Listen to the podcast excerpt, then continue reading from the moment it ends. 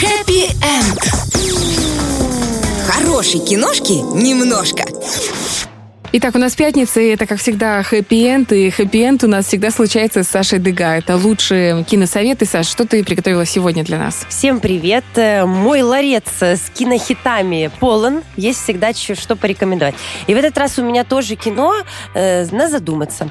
Кино классное. Снял его Андрей Кончаловский. Это мирового уровня русский режиссер, но он действительно занимает такую нишу уверенную и в Европе, и в Америке. В общем, его знают везде.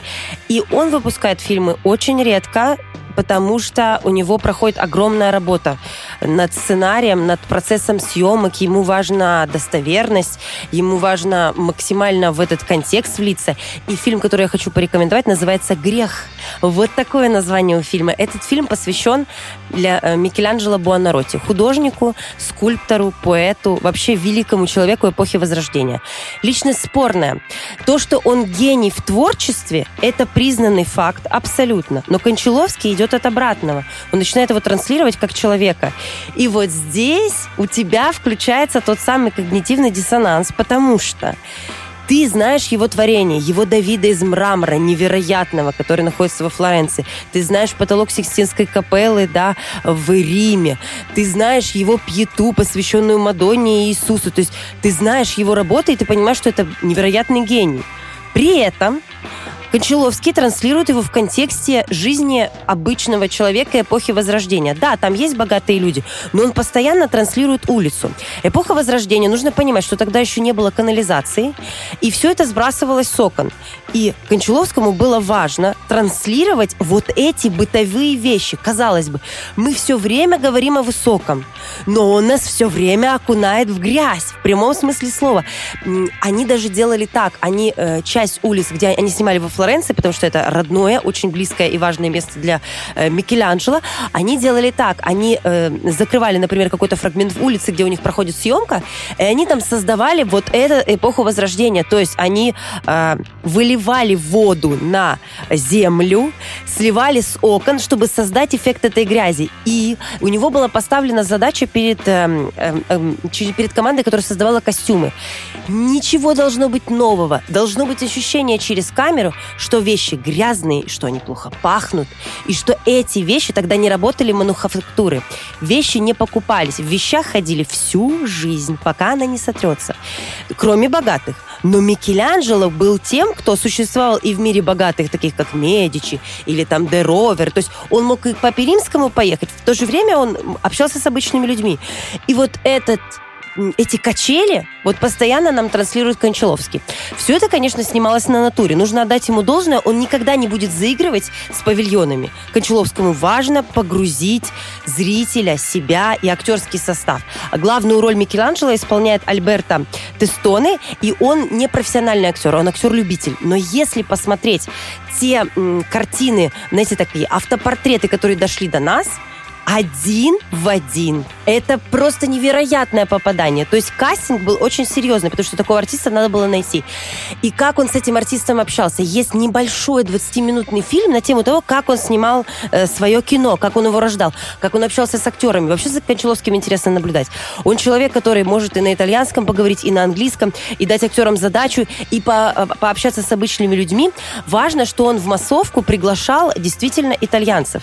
И ему было важно важно, чтобы они постоянно общались, чтобы это было живо.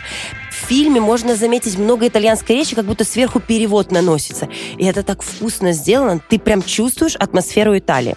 Что еще он важного сделал? Там есть невероятно важный момент с исторической точки зрения, когда в, в Караре, Карара — это место, где добывается мрамор, из которого сделан Давид, Пьета, Микеланджело и вообще огромное количество произведений искусства сделано именно из карарского мрамора. Он считается лучшим в мире и самым дорогим. А это скалы. И он погрузился в мир вот этих вот каменщиков.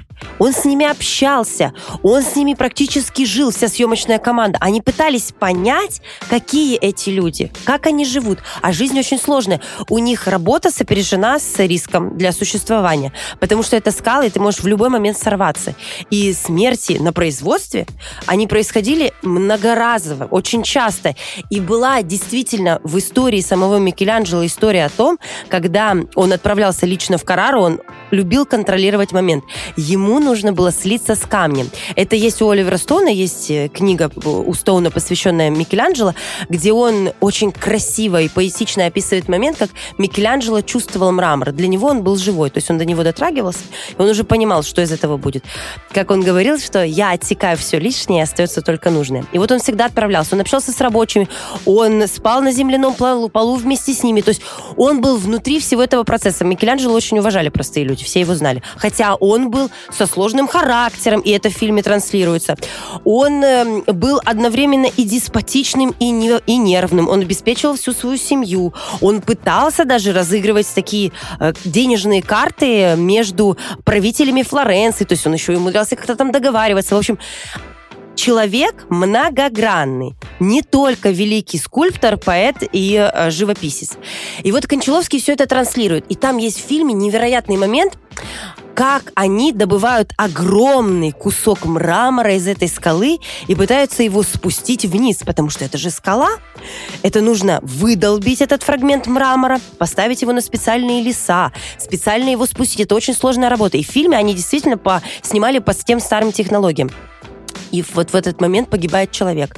И это действительно был факт, который произошел в жизни Микеланджело.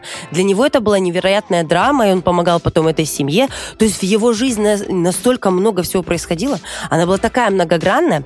Поэтому, если мы почитаем поэзию Микеланджело, он писал э, сонеты, то там сквозит везде Данте. Вот эти девять кругов ада. Надо понимать, что Микеланджело — это времена э, христианства.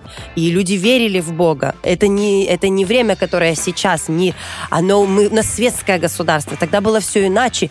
И у него вот эти внутренние черти, они его все время раздирали.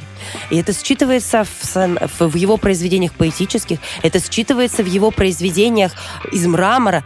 Ты все это улавливаешь. И вот на этих всех нотах, на этих всех линиях пытался с нами работать Кончаловский.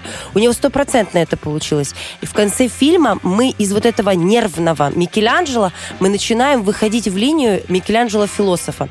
Так красиво сняты съемки, когда он просто сидит на скале и думает. Он же творец. И вот он в моменте о чем-то думает. Он ничего не говорит. Но ты просто у тебя проносятся его работы перед глазами. Фильм рекомендую всем посмотреть, впечатлиться. И, конечно же, желательно все это подкрепить, ну, просто хотя бы просмотром в картинках э, его работами. Потому что это, это поставит не то чтобы точку, а это вас заставит еще думать, думать и погружаться. И интересно, когда режиссер снимает не только про Творца, но и про человека. И мы тут же это начинаем принимать на себя. Потому что мы тоже все творческие люди. У нас у каждого своя работа. Но при этом у нас всегда есть жизнь. А иногда и в жизни, и в работе мы абсолютно разные люди. Вот об этом работа Кончаловского. Грех. А почему грех? Я предлагаю каждому задуматься. Потому что у меня есть свое мнение, но оно может не совпать с вашим. А я не хочу настаивать на своем видении. Поэтому каждый посмотрит и решит, почему же такое провокационное и острое название у фильма. Кончаловский грех.